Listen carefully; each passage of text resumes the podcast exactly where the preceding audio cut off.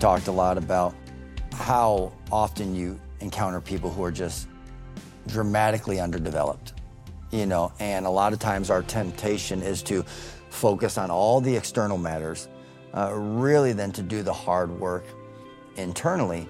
And I- I'd like for you to speak about that. I know you drill down a lot on things of responsibility versus blame. Uh, why is it so hard to do the internal work, and why is it? Where are we missing it in the maturity conversation? Well, I think at the core of all of us is whether we feel like we're okay, we feel like we're loved, etc. So let's just take for an example. Yeah. Uh, right now, uh, a popular term, especially in the psych field, is trauma. So everybody has trauma, you know, big T trauma, little T trauma, you know, and and uh, it's amazing when you sit down with people how often, if you get to talking about this, somebody's carrying some massive trauma out of their history, and it can be going to war, and it can be violation by a family member, and it can be sexual, and it can be physical, and it can be emotional. It doesn't really matter. Uh, we we clamp down on those because there's shame attached to them a lot of times. It's like maybe I deserve this. Maybe this traumatizing event, whatever it was, uh, was something that I merited in some way. And that's why I say it's not your fault a lot of times to people because I think we're forever hiding that stuff. And God wants us to live exposed and vulnerable and authentic and present. And that means I have to be able to tell my whole story. I can't hide. I, I have to push back against secrets and all that kind of stuff. All those things are toxic Yeah. to internal development. And very few of us can traffic in that with freedom. And we don't trust others with it because we think they'll misuse it against us, and a lot of times they do. It's why gossip is so heinous. Uh, when we hear somebody's story, and then, you know, I'm prone to it myself. I can sometimes not remember people's names, and I remember that they're divorced, for Yeah. instance, and you think, that's probably not the nicest thing to remember about them. You know, it's it's one of their life events, but that doesn't define who they are. Hmm. And but but a lot of times it does define who they are. Just like having a heart attack defines people sometimes. I am a heart attack, or I am a divorcee, or whatever, becomes their identity. And I think that's what grace shows up. Grace gives you a sense of self that transcends, if you will, uh, whatever events occur in your life. So a lot of times these these events get blown up, and maybe the easiest way to describe it is like this: if I took a small disc and I put it right up against my eye and closed my other eye, the only thing I would see is the disc. And if I put the disc back down here on the table, uh, it wouldn't. It's like a 50 cent piece. It wouldn't be very big, and it wouldn't be in the way, and I could see everything then. The disc represents oftentimes those experiences that are toxic or corrosive or destructive. Where they are perceptually determines what they, how they uh, impact us. And, and I think when Paul gives a list of the things that he goes through, shipwrecks and beatings and all this stuff, he's, he's trying to give you a perspective that it's not the events that determine whether you can follow after God with vengeance, if you will. Uh, it's how I, where they're placed in my perceptual field, if you will. It's, you can't get rid of the event. Do you, would you say then we focus too much sometimes on the event? Of course. And or we put it in the wrong place. You know, instead of having it here where I can get at it, it's up here and it occludes everything. So if, if it's here by my my vision, Yeah. I can't see you, it's in the way, it's the first thing I lead with, it's what I'm thinking about all the time. If I put it down here, I can say, well, it's an event, I wish it wasn't there. I hate that it's part of my history, but guess what? It is. Yeah, and that's where the practical side of me is like, what are the steps of putting it down? Like, how does someone take an experience that is a painful experience, you know, Horrible one. and it has marked them significantly, but how do they put it in their rightful place? I did a seminar one time with a guy who wrote a book about storytelling, and hmm. I thought I had it nailed at this time. time. and I said, if you can get your story straight, you've done the work that you need to do. Hmm. And I couldn't have been more wrong. it's important to get your story straight. Hey, this trauma happened. It was awful. Uh, it has in, it's colored my whole life, but it's not my whole life. It's just an event. The trauma needs to be put in its place, if you will. So there's a difference between a trauma triggers that makes me remember that event and the rea- and the truth about what's happening right now. So I always say it this way: reality is a subset of truth. So if this represents truth and what the Bible says, truth sets you free. Well, part of my truth is reality. So a lot of times when something's triggered out of my past, say a childhood memory, yeah. that's toxic, that I've hidden, that I'm ashamed of, that it hurts, or I don't want to think about it anymore uh, it's triggered and it feels the same. So Nancy and I have a story in our own marriage where I did something that wasn't really loving and she remembered it and I couldn't say I was sorry because I didn't understand it and it was just a mess. Every time we talk about that event, now we're 50 years married and this event happened within the first 15 years of our marriage, uh, it's like it's real. It's like we're right back there at the same event, yeah. has the same emotional feeling, etc. But it's not the same. Hmm. And it's not the truth about where we are right now, but it's real. Hmm. So I have to be able to separate the, the real feelings from the truth. The truth yeah. is, this is not happening right now. I, can, I give my, my best example is a gal that was sexually abused and she was dissociating in my office because she was thinking about that sexual abuse, and the, and the reality of it came flooding back to her. And I got up and I stood behind the chair and I said, What's happening right now? And she kind of looked up at me and she said, Well, nothing. And I said, Between us, what's happening? She said, Nothing. And I said, Well, that's the truth of what's happening right now. How, how do you feel? And she said, I feel like I can hear his footsteps coming down the hall. Wow. And so the feeling was real, but the truth was that wasn't happening. Hmm. Her job was to be able to separate those two. That's perceptual shifting. And to give more weight to truth over your perceived That's reality. right, exactly. And to be able to, to make the move over to this context right now yeah. and to say, this is not happening.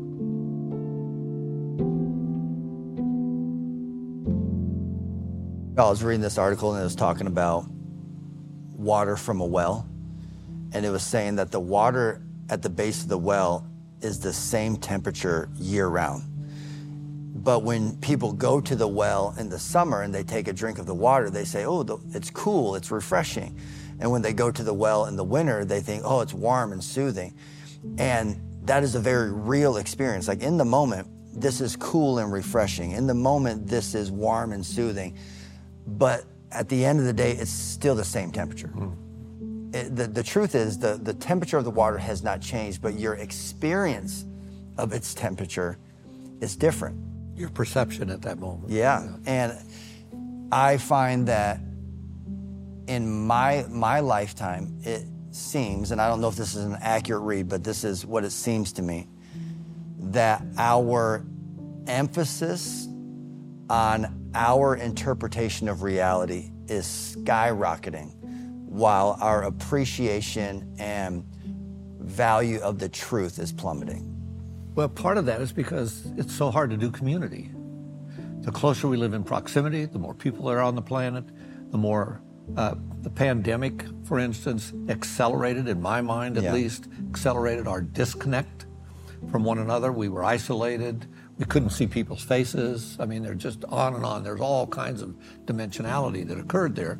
Uh, and it makes it all the more difficult to make a connection with another person. And so, hmm. uh, what we need to, to carry this load, Galatians 6 says, we are to bear one another's burdens. And yeah. the word burden is actually the same Greek word that's used a little later in chapter 6, where it says, carry your own load. The word load and burden are the same Greek word burden is an overload. It simply means that yeah. I need help. I need somebody else to help me carry the weight of it. So you and I can't carry a piano. You can carry your own backpack, right? Mm. So I just think the challenge for us is to uh, realize we need other people to give to help us have this perspective. Now, sequentially, and I know you're kind of anti-formulas. You know, you feel like sometimes they can be restrictive. But when I look at the Galatians passage and it talks about carry your own load and then bear each other's burdens, I think we there seems to be an order there that hey as an individual you need to you have a responsibility. Yeah like become an individual who can first off carry your own load. Be, become a, a pe- person of stability maturity the, the whole development process. Also that you can be of value in relationship you know that you can bear the burdens of others. Maybe a, maybe a way to think about that agree uh, would be to uh, get yourself off your hands would be a, a, phrase I like to use. Get yourself off your hands. So if I have myself on my hands, okay. I'm carrying my own load. My own load is all I can carry. I just think I'm overwhelmed by this. I can just barely make it. I, I don't have. I can't use these hands for anybody else. Wow. But if I can carry my own load, I can then what? So how do you get them off your hands? How do well, you get yourself off your hands? Well, this is this is part of this is part of the of the beauty of God's grace because what God's grace says to you is you're finite, you're limited, you you need help. I guess would be the way to say it. You know, that's a that's a powerful statement. That if most people could just make that statement, I need help. and I'm so independent. It's really hard for me to say that. Yeah. I, just a minute ago, it took me a minute to get that out. I think, but I it's it's the realization that we are designed to be relational. We're designed. That's what. That's why God created in the first place. Yeah. He's having fun in the Trinity, with His Son and the Spirit, and He says, "I want to share this with you. I yeah. want. I want you to." find delight in and joy in and fullness in and robustness and flourishing in this relational thing. And when relations work well, you are drawn to them and they're attractive. And that's what God does all through Scripture. He keeps inviting us in. He doesn't push us, He invites us into these places. Mm-hmm. And, he, and it's interesting, the very first thing He said to Adam after they left the garden and were kicked out of the garden, He says He invites. He invite, essentially invites Adam out to coffee. He says, It's going to be a rough ride, what you chose. You're going to need somebody to go along with you. Mm. Where are you, Adam? It's not like he didn't know where he was. Yeah. You know, so it, just even those personal things are so important, but we're so isolated now. Yeah. And we think, oh, if I'm traumatized in this way and I'm damaged in this way, then nobody would want to be around me, or, or, or I'm going to be too toxic, or if they find this out about me, they'll reject me. And so we hide.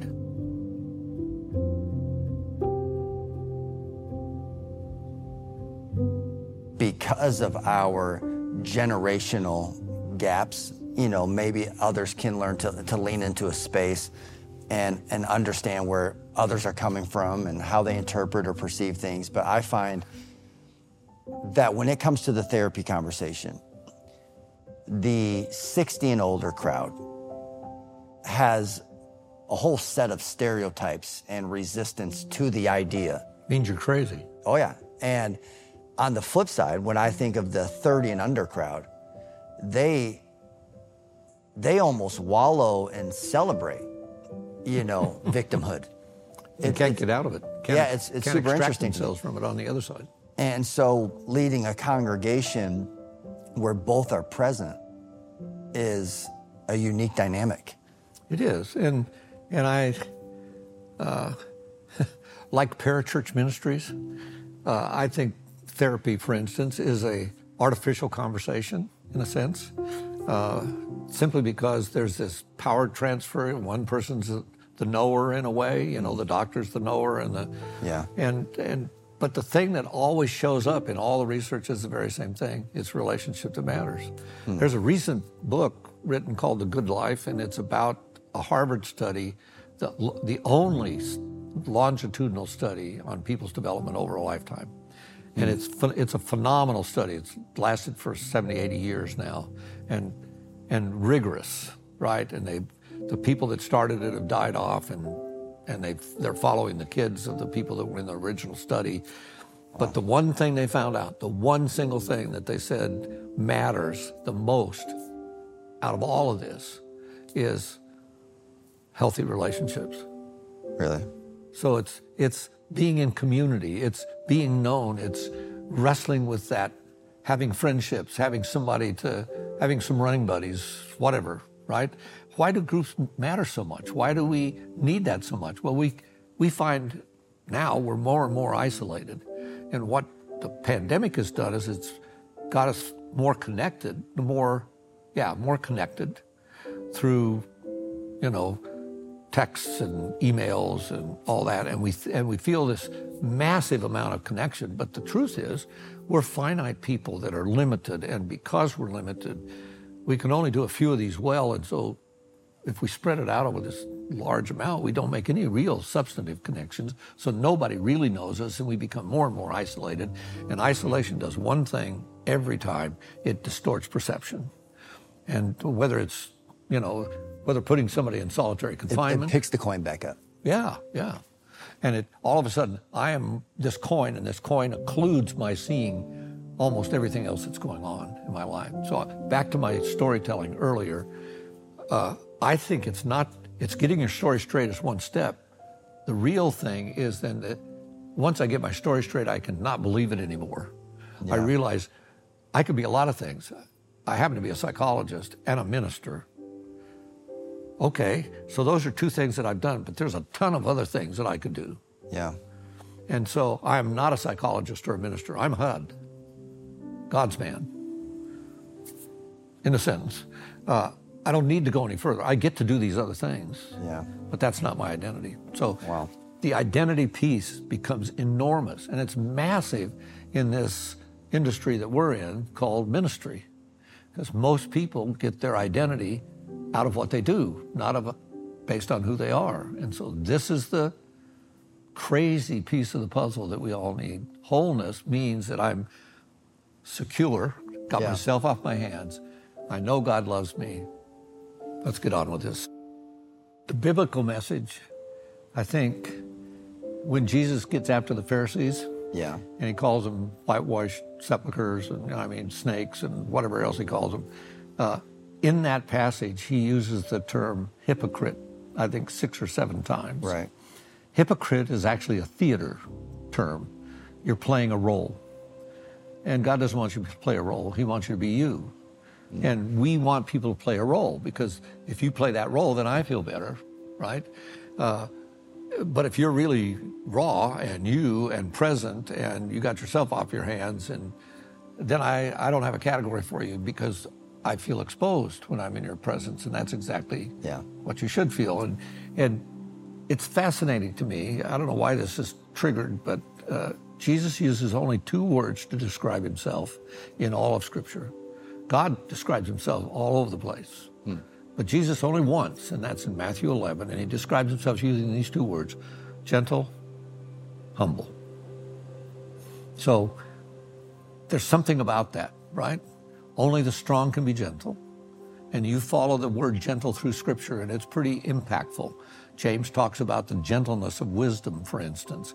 Uh, so, real wisdom produces gentleness, not strength, in the sense of power over somebody. It, it's, it's the use of power in service of somebody else. Wow. It's being able to give yourself away and not worry about the outcome or the whatever the press is or you name it.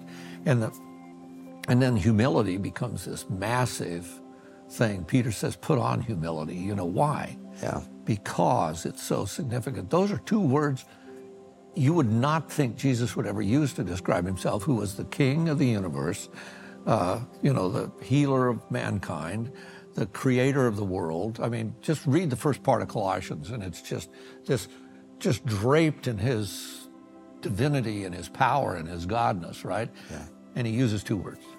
Wow. He says, "I'm gentle and humble," and and I think we miss. Wow misplace that, I guess. We lose it somehow. You know, I think in this, the two catalytic concepts are, are humility and grace. Uh, I think one falls on our end and one falls on God's side of the deal. And one statement I've heard you make is probably one of the most striking definitions of humility that I've heard. Mm you say humility is taking your place. I love that. Yeah, I think, uh, think of how often Paul says things like, don't think of yourself more highly. Yeah. Or use sober judgment. he's actually saying, don't think of yourself more lowly either. think of yourself what? With sound mind. This is who God made you to be. He didn't make you God. Yeah. He made you to be you, and you need to be fully you, wholly you, if you will, uh, integrated you, uh, healed you, restored you, reconciled you, whatever, uh, redeemed. Yeah. Humility is, um, it's critical to repentance. Absolutely critical. You know, it is a key component in repentance, and repentance releases grace. You know, I, I think there is um, so much grace being left on the table just because people aren't opening their hearts and minds to it in many ways, I think. Well, repentance, my short definition of repentance, metanoia in the Greek. Yeah. Uh, you know, turn around and, you know, people do all kinds of things with it, but my definition of it is it's change the way you think. Yeah. Change your perception. I think I used to understand repentance as regret. I think I now see it more as remorse, where early on it was I would repent because I broke God's boundaries. Now my repentance is, oh, I broke God's heart. Like I'm in relationship with my creator and my behavior is uh, heartbreaking. Well, what if, what if you made it a little less severe and said, God's given you the job of being pastor of this church. Yeah. So, yay, God, He's He's allowed you to have that. Well, if you take your place, you'll realize that's a position, not doesn't have anything to do with who you are as a person. Yeah. Right. You just have to be doing this job. You could do a whole lot of other jobs. Uh, God wouldn't love you anymore or any less. You can't earn or lose what he's given you. That's what grace says. Yeah. And and so shifting that perception mm. means that I no longer am weighting my job equal to my person. I know that this is simply uh, an artifact of time and history and place. We're here, we're not some other place. You know, I flew here from 1,500 miles away. And okay, so, but I'm here, I'm not there now, and so I can only be in one place at a time. And we pretend, we, we manufacture all this. So, repentance means that I see it more accurately. That's the shift. Yeah. And and I have to repent sometimes of my own folly in terms of the way I see myself, or misrepresenting God, or. But it's a, it's a change in the way I see things, and I think that's maybe my biggest job is to rattle, disturb people's cages enough to say, you don't have to stay in there. You know, there's there's a complete open door on the back back of this cage. You're not really stuck yeah. here. And so much of how you're getting people to change the way they see things is to stop focusing on all the external matters and start with focus the inside. on the inside and That's do right. the hard work internally that focuses on your personal development and maturity and if you can make that shift, it's a game changer. Maybe you feel like you don't pray enough. Okay.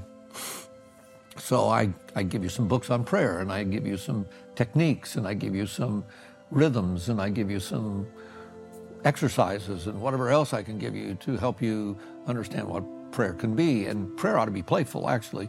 And I, we, we're forever doing ritual prayers. You know, Yeah. I don't know.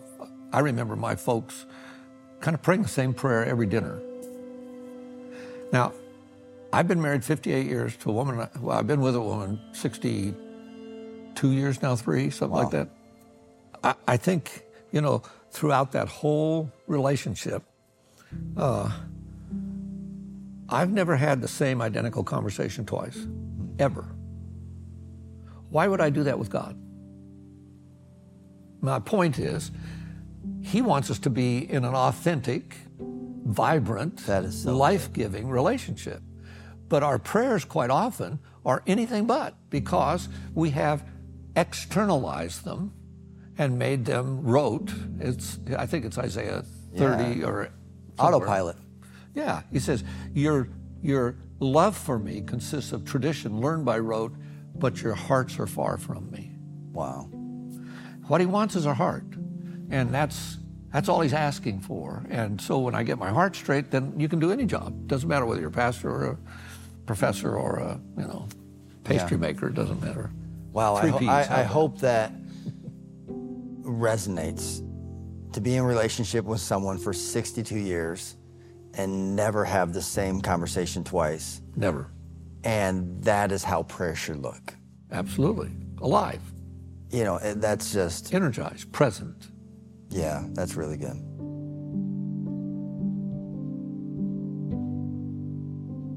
we stay in this performance oriented, uh, production oriented way to think instead of having a purpose that says, I'm in a relationship with God and He really sees me as His beloved. I am precious to Him. I'm careful about using that word, by the way. I used that with a NFL Pro Bowl guard one time who was talking about Precious? stuff and I, I said, when did you, when have you felt precious? Now this guy's bigger than the chair you're sitting in, and I don't even know why, where the word came from, but he started crying. And I thought, oh my goodness, what have I done? You know, how do you console a 300 pound person that's snotty crying? You know, I mean, he's just, uh, he said, nobody's ever said that word in a sentence with my name in it. Wow. And it started us on a maybe one of the most fruitful conversations I've ever had because he was a big kid and athletically capa- had super capacity. Everybody pushed him up here into this fabulous place, right? And he got all these accolades and, you know, for being an achiever and successful and what have you. But he never felt precious. The point is that your achievement can't bring preciousness to you. Yeah. You know, God says, This is my beloved Son in whom I'm well pleased. Listen to him, pay attention to him. Uh, uh, I'm delighting in him. And he says the very same thing about us. Well, I think most of us don't feel that. We, we, you know, Paul, Paul uses this phrase in Ephesians. He says, You are holy and righteous and beloved. That's how God sees you. And I've asked people, I said, Do you think you're holy? Yeah. Hardly anybody will raise their hand. Do you think you're righteous? No. Some few people say beloved, kind of they kind of go this way. They don't raise it with vigor. Mm-hmm. But the truth is, that's how God sees us. So rooted in all this, wholeness has to do with my relationship with me, being confident that God death on the cross was for me to be able to access this very thing we're talking about. Yeah. But look at the things that get in the way. Our history, our story. If I was traumatized as a child or violated as a child, that looms large in my developmental story, and I'm likely to believe that over and against God's grace and love for me. Yeah. Because it's so noisy and it's so present and it's so pushy and it's so in my face. I just, I just think it's really a challenge to take a breath and Is it fair to say it, go. it all circles back to to grace? It's a it's a grace matter. I think so. It's grace that saves us. Yeah. And if if it's grace that saves us, then it's grace that anchors this storyline.